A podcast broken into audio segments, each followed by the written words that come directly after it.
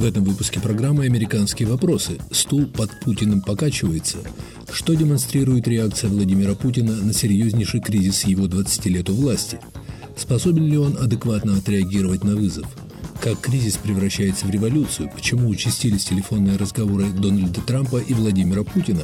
Может ли Кремль воспользоваться кризисом в своих целях? Эти и другие вопросы мы обсуждаем с американским специалистом по России, главой отдела российских исследований Вашингтонского института American Enterprise Леоном Ароном. Леон Арон также является членом Совета директоров Агентства США по глобальным медиа, попечителя зарубежного вещания США, в том числе Радио Свобода «Свободная Европа».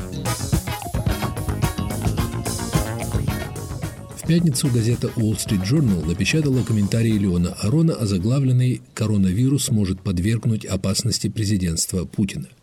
Впервые за 20 лет правления, по мнению моего собеседника, Владимиру Путину одновременно грозит тройная опасность. Экономический кризис в купе с пандемией коронавируса, обесценивание нефти, основного источника государственных доходов, и реальное обнищание большей части населения страны. При этом реакция российского президента на эту ситуацию выглядит странной. Господин Арон, что вы думаете об этой реакции Путина? Ну, тут целый ряд совершенно очевидных вещей. Во-первых, какая-то растущая неадекватность, потеря чутья, а может быть, потеря реализма. Что, в общем, вполне понятно после 20 лет у власти. Какой же это может быть у кого-то реализм сохранится? По-моему, это началось э, с пенсионной реформы. И сейчас, э, что выяснилось, у него было очень хорошее чутье, по крайней мере, вот с тем, что Сурков назвал глубинным народом. Провинциальные города, деревня, заводы. Он, мне кажется, начал терять чутье. Почему я про это вспомнил? Потому что, ну, например, было интервью его, да, знаменитое с э, Виденко, Андреем Виденко. Люди просто заметили, это, например, 17 тысяч рублей а, в месяц – это средний класс. Ну, извините, 25 тысяч – это выживание а говорить, что 17 тысяч э, рублей это, это средний класс, это неадекватно. Второй момент уже непосредственно сейчас. Это, конечно, отъезд в Алдай. Это хуже, чем преступление, это ошибка. Ну и, конечно же, обращение к губернаторам и мэрам «делайте как хотите», вполне понятно, что это знак, скажем так, э, снятия с себя ответственности, при том, что вертикаль власти систематически у этих же самых мэров и губернаторов отбирала все. И у них сейчас ни, ни власти нет, ни денег. И, и сказать им, что вот вы сейчас боритесь как хотите, а мы с большим трудом выцарапали сейчас а, вот эти вот 12 тысяч 700, по-моему, рублей, что соответствует уровню нищеты, вот точно соответствует, да, прожиточному минимуму, вот федеральная помощь. Вот это вот все показывает, что какая-то ржавчина начинает оседать и реакция не та, и чутье политическое начинает сдавать. Но опять-таки это структурный фактор. 20 лет у власти, вам все говорят, что вы гений, и, и без вас Россия не может жить, как Володин ему сказал. Все замечательно все прекрасно, информацию, те, кто вам ее дают, знают, что вы хотите именно ее видеть. Все это вполне понятно. Вы говорите неадекватность поведения, но вам на это могут ответить, что это элементарный расчет. Зачем публично брать на себя ответственность за рискованное решение, ведь эта формула «царь хороший, бояре плохие» работала, судя по всему, в России безотказно. Извините меня, это как э, ребенок, когда он закрывает глаза, ему кажется, что опасность уходит до поры до времени. А да, можно сбрасывать бояр с Кремлевской стены, правильно, но не забывайте, что был и Николай II. Есть э, кризисы, в которых царь или же он берет на себя ответственность, побеждает, или же он показывает, что он, в общем, не очень важен для выживания страны. И тогда там целый каскад вполне неприятных выводов будет делать народ. Ведь вся проблема в том, Юрий, что этот кризис наложился уже на достаточно зыбкую ситуацию. То есть стагнация самая длинная в истории э, современной России. 10 а, лет средний уровень волового продукта 1%. Такого не было никогда доходы 7 лет уменьшаются, либо стагнируют, тоже такого не было. И после пенсионной реформы, и до вируса, помните, там и доверие к Путину было на самой низшей точке, по-моему, 34 или 32 процента. Рейтинг кувыркался где-то 60 2,63, что очень близко к тому, что мы наблюдали перед Крымом. Понимаете, это не, не 2008 да, и не 2012-2014 год, когда все более-менее окей, когда, ну да, кризис есть, но ведь кризис-то какой? После такого роста все это можно проглотить и, и перетерпеть. А вот сейчас там уже шло по нисходящей и популярность режима, и популярность президента, и экономика. И вот на это наложился совершенно страшным образом вот эта пандемия. Ситуация такая, что, в общем, хороших, безрисковых ходов у Путина нет. А сидеть в Валдае и появляться на экранах э, раз в 4-5 дней, и в свое время Гудков, Лев, где-то хорошо очень описал, что при нынешней ситуации доминирования государством информации, его рейтинг не может опуститься ниже 60%, потому что нет альтернатив на телевидении и так далее, и так далее. Но может даже опуститься ниже этой планки, потому что среди всех прочих вещей падает доверие к телевидению. Поэтому и брать ответственность и надеяться, что пронесет, может и пронесет а может и бабахнуть. У Владимира Путина все-таки могут быть серьезные основания для надежд на лучший исход для него, ведь его система успешно пережила немало серьезных потрясений. Сколько было предсказаний, например, что она не выдержит напора санкций. Что, как вы думаете, помогает ей выжить, хотя многие говорят о ее слабости? Это вопрос вопросом. Я когда писал свою книгу о, о конце Советского Союза как революции идей, кто там сказал, что революционных ситуаций много, а революций мало это такое сочетание переменных, да, что там очень трудно что-то предсказать или высчитать. Ну, например, Гантмахер говорит, у нас будут голодные бунты. Вполне возможно. Почему? Вы помните эту вот сенсационную статистику, да, что у 80% российских семей нет денег на, на, на то, чтобы купить вторую пару по сезону обуви для члена семьи, и там есть другие подразделы, которые показывают, что, в общем-то, обнищание очень сильное было и до этого пособие по безработице 12 с чем-то тысяч. Это самое большое. А, кстати, вы знаете, какое маленькое? Эквивалент 22 долларов. Но это все как-то скрипело.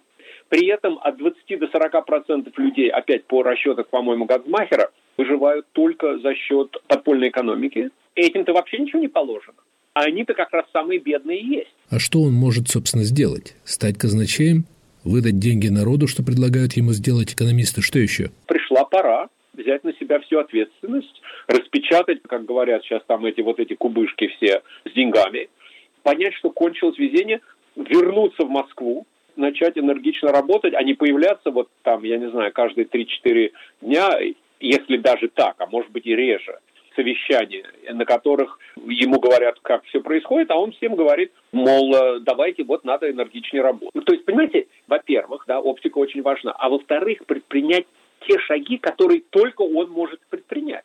Показать, что он действительно у власти, потому что только он может распорядиться суммами не такими смешными, 12 там, с чем-то тысяч на человека в месяц, а действительно какими-то какой-то серьезной поддержкой людей и бизнеса. Мне кажется, что ну, это он может. Но у этих людей голова, скорее всего, занята тем, как найти пропитание для себя и своей семьи. Им вряд ли до протестов. Миф о том, что голодные крестьяне с вилами идут на дворцы, это, конечно, миф. Но это создает фон. И вот если на этом фоне начинает падать легитимность правительства – ведь были в этих дебатах, что целый ряд депутатов, Думы и министров говорят, а государство вам ничего не должно. А что вы требуете от государства? Терпели, терпели, терпели в более-менее нормальной экономической ситуации.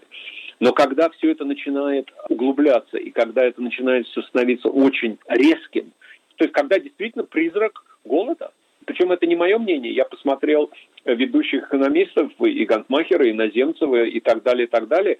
И действительно они показывают, у людей, у 60% россиян накопление только на полгода. Все. А потом что? Мне кажется, только верховный правитель может сейчас э, каким-то образом распорядиться. Это не какая-то раздача денег на, извините, популярность. Это раздача денег на выживание. Тем не менее, немало западных и не только западных аналитиков говорят, что авторитарные режимы стоят до тех пор, пока им остаются верными армия и органы правопорядка или пророссийские силовики. Неважно, как себя чувствует большинство населения, важно, как чувствует себя именно эта группа населения. Но и существует вариант, грубо говоря, Горбачевский, когда власть добровольно идет на реформы и получает коллапс режима. Не исключено, СССР стоял бы до сих пор, зажми Горбачев попросту гайки 30 с лишним лет назад. Вы написали об этом книгу. Вам понятно, как кризис и почему превращается в революцию? Я пришел к выводу, перечитав огромное количество классиков э, о революции и так далее. В итоге я вам скажу, если вот так очень упростить, когда кризис превращается в революцию, для этого должны быть два условия. Первое. Какая-то моральная неуверенность в верхах, то есть, а правильно ли мы это делаем, может быть, что-то нужно подновить, и это и у Карла Первого было, может быть, надо поговорить с парламентом, действительно о налогах, или Людовик XVI, брататься с конвентом. Ну и, естественно, Горбачев-Яковлев, а, система-то, в общем-то, неприятная, можно ее немножко а, более очеловечить. Вот начинается с этого. Сомнение в моральном праве править именно так, как правили до сих пор. Это первое. А второе – это вопрос моральной легитимности режима что бы ни говорили, там, конечно, он рухнул не из-за, извините меня, стратегической обороны, значит, Соединенные Штаты донялись гонкой вооружений, да ничего подобного. Совершенно верно. Если бы у Андропова не сдали почки, то сейчас бы продолжал быть Советский Союз. Потому что вот не было бы этого условия, не было бы определенного какого-то сомнения, что вот нужно так именно продолжать управлять.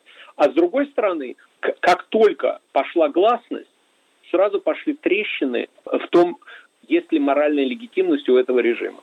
И опять, тут не нужно говорить о миллионах людей.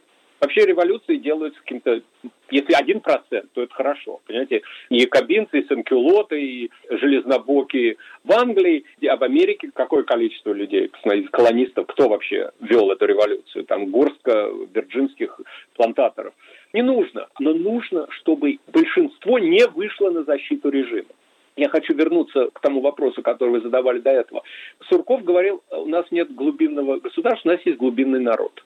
Я не буду сейчас вдаваться в то, правильно это или нет, но вот именно этот глубинный народ, там даже, я сказал бы так, там, там взаимная была такая, такой обмен политическими какими-то услугами, если так можно сказать, между Путиным и этим глубинным народом. То есть, обойдя городские средний класс, студентов, а вот вот он глубинный народ на заводах, в деревнях, в маленьких городах. И поэтому, кстати, мне кажется, он и разрешал и интернет не закрывал, и новые газеты существуют, и «Эхо Москвы», потому что глубинному народу это все неинтересно, а в итоге он 90%.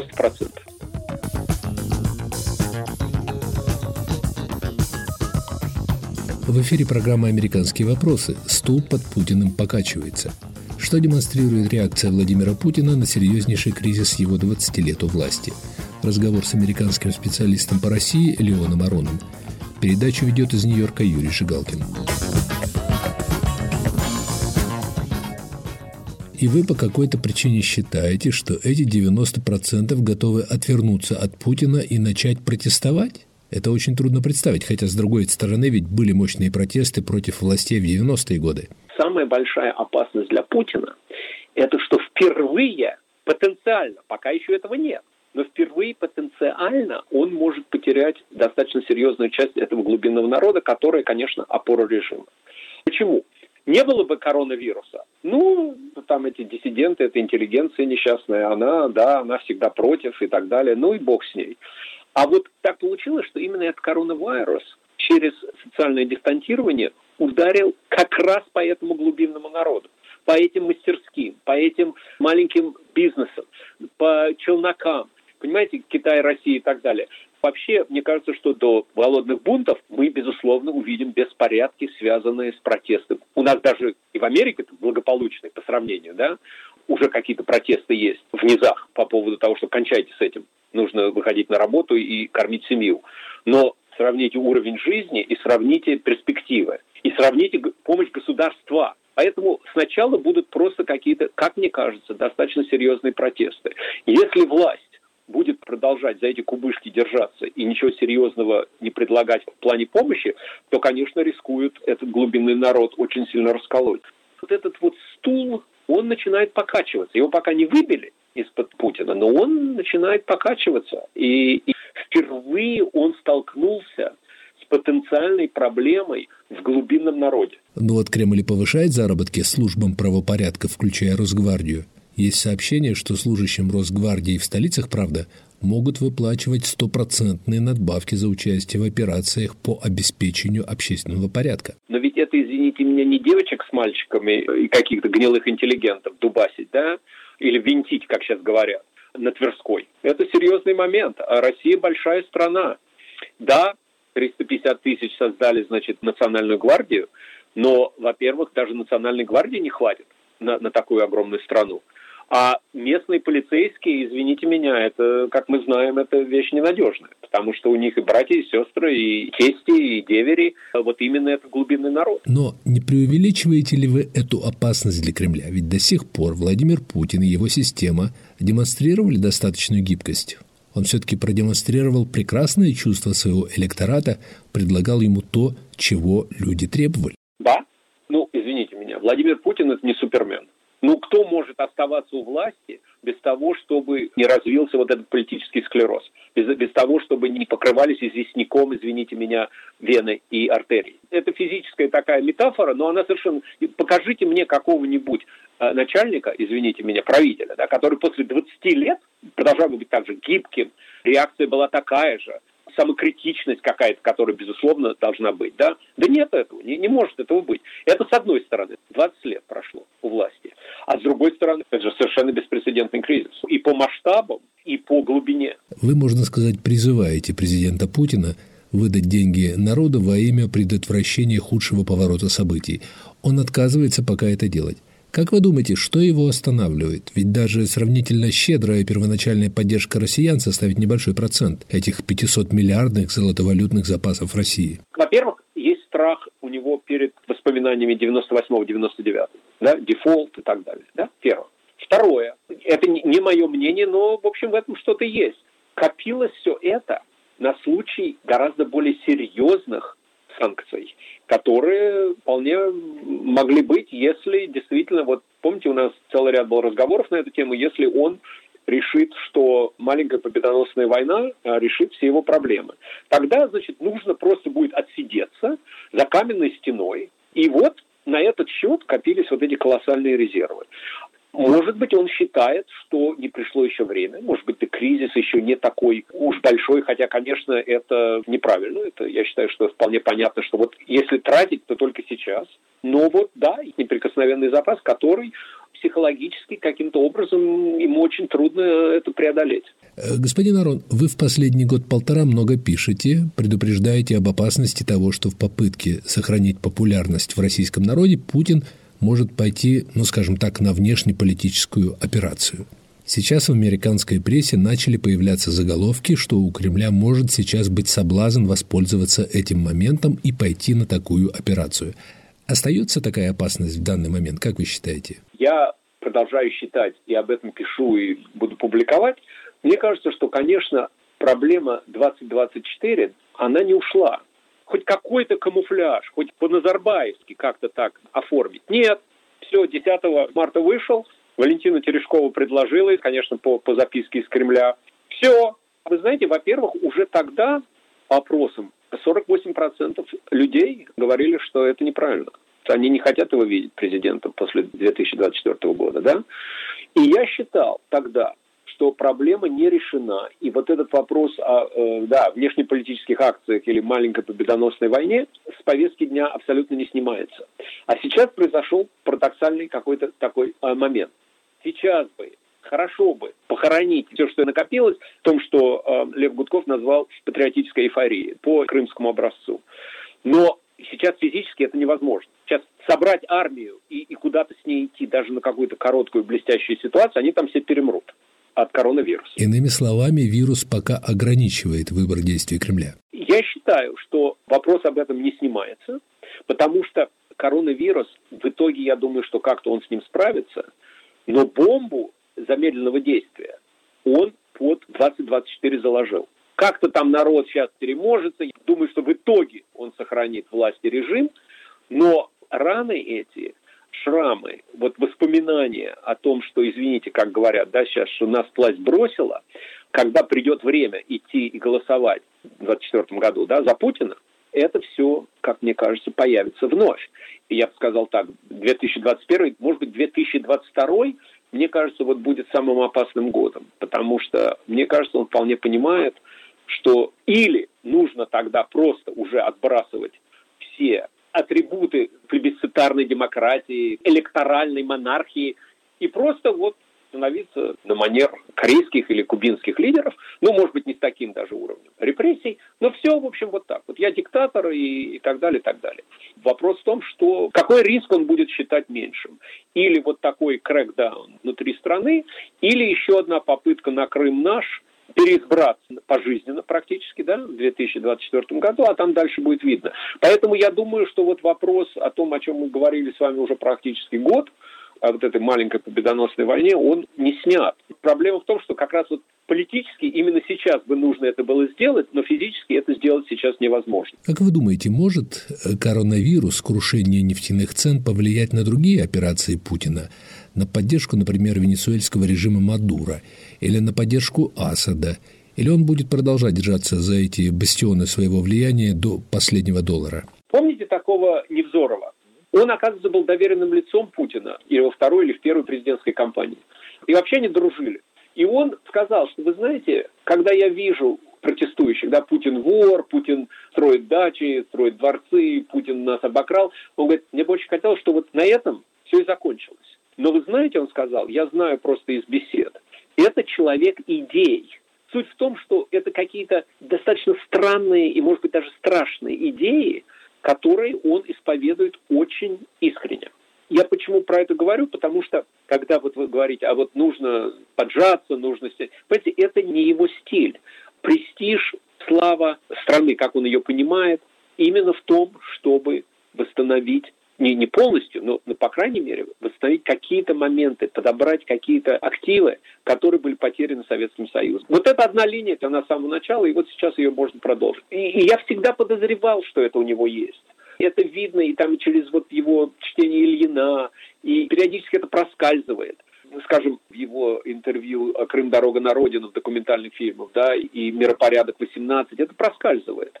И поэтому говорить о том, что вот сейчас мы должны экономить, уйдем из Сирии, там еще что-то где-то, может быть, мир заключим, да, сейчас есть такие розовые предсказания, что вот, значит, ввиду этого сейчас мы прям там с Украиной договоримся о Донбассе, да ничего этого не будет, потому что не это важно, не это приоритет.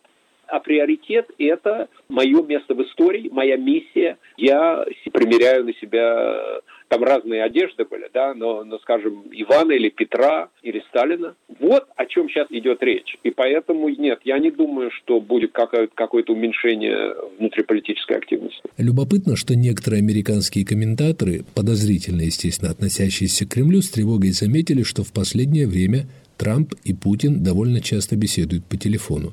Таким образом, им удалось, например, договориться о сокращении добычи нефти.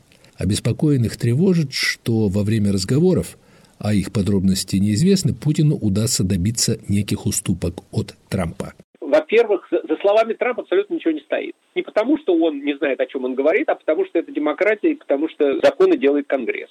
Конгресс санкции накладывает, Конгресс их же и отменяет. А говорить о том, что сейчас что-то будет отменено в отношении России, конечно, совершенно бессмысленно. С точки зрения Путина, это ведь идет даже от Ленина, не говоря уже о, поздних советских правительствах. Любой диалог с Америкой – это что-то в копилку внутриполитической популярности. В этой связи вот хочу добавить. Путин 10 марта обращается практически к парламенту страны, так называемому, и говорит, я остаюсь навсегда. Аргументация какая? А Штаты? Вот у них только ведь в 1951 году поправка была о том, что больше двух сроков. И при этом Путин сказал, а что такое 51 год? Это, это недавно? Смотрите, вот у них старая такая демократия. Сколько? 200 лет прошло, пока они до этого додумались. А, извините, у нас демократия молодая, проблем много. Опять, с одной стороны, Соединенные Штаты – это монстр, которого нужно бить и, по крайней мере, попытаться укротить. А с другой стороны, вот, если нужно, нужен аргумент – пожалуйста, Соединенные Штаты. Кстати, помните, я говорил о неадекватности определенной? Ведь это же была совершенно потрясающая тактический прокол. А мы знаем, что пришел Сечин к Путину и нажал на, именно на ту мозоль, которая болит, а именно Америка. Вот мы, саудовцами, сокращаем производство нефти, да, качаем меньше нефти. А кто от этого выигрывает? Слонцевики. Это разве справедливо? Все. И Путин, извините меня, как говорят, завел он его, И это же был колоссальный прокол. Я думаю, что 10 лет назад Путин бы просмеялся над этим. Это же просчитывалось, ну, буквально образованный десятиклассник, который читает газеты, скажет вам, что саудовцы зальют мир дешевой нефтью и нас просто обанкротят.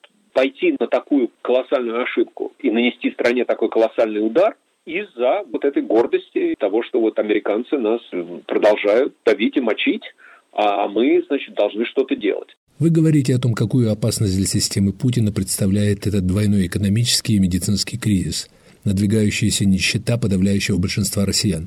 Но в этой ситуации у него ведь есть еще один вариант действий – предоставить себе особые полномочия для предотвращения катастрофы. Как вы думаете, может такой вариант быть соблазнителен для Кремля? Называется чрезвычайное положение. Ввести чрезвычайное положение. Вы знаете, это вполне возможно большая часть нашего разговора была о том, что вы меня все время спрашивали, а вот если он возьмет на себя инициативу, это больше риска? И оправдается ли этот риск? И сможет ли он вытянуть? Извините меня, если уж чрезвычайное положение, отбрасываются все какие-то там одежды, и вот царь стоит один. То есть можно, конечно, можно, но вы знаете, чрезвычайное положение – это даже в авторитарных режимах последний, самый рискованный шаг. Потому что если это не работает – ведь оно же военизировано. Чрезвычайное положение – это военизированное положение. То есть там нужно выводить национальную гвардию, там будут какие-то уже, не извините, не дубинки, а пули. И если не вытянет, то риск совершенно колоссальный. А вписывается Владимир Путин в шаблон человека, готового пойти на такой шаг, с вашей точки зрения? Я думаю, что это как раз у него не в крови. Думаю, что это не органично для него. То есть он де-факто уже, конечно, диктатор. Ведь, знаете, он всегда достаточно осторожно себя вел. То есть, конечно, хвост собаки да, обрезали э, несколько раз, начиная с самого начала, э, но все это делалось как-то, понимаете, через суд, через все-таки не через аресты, а через подкуп главным образом и так далее, и так далее. Достаточно осторожно. Это просто вот отбросить все и сделать шаг в пустоту. То есть можно, конечно, и вылететь, крылья могут отрастить, а можно и очень сильно разбиться о землю, мне кажется. Вы слушали программу «Американские вопросы». Стул под Путиным покачивается. Что демонстрирует реакция Владимира Путина на серьезнейший кризис его 20 лет у власти? Способен ли он адекватно отреагировать на вызов? Эти и другие вопросы мы обсуждали с американским специалистом по России, главой отдела российских исследований Вашингтонского института American Enterprise Леоном Ароном. Передачу из Нью-Йоркской студии «Радио Свобода» вел Юрий Жигалкин.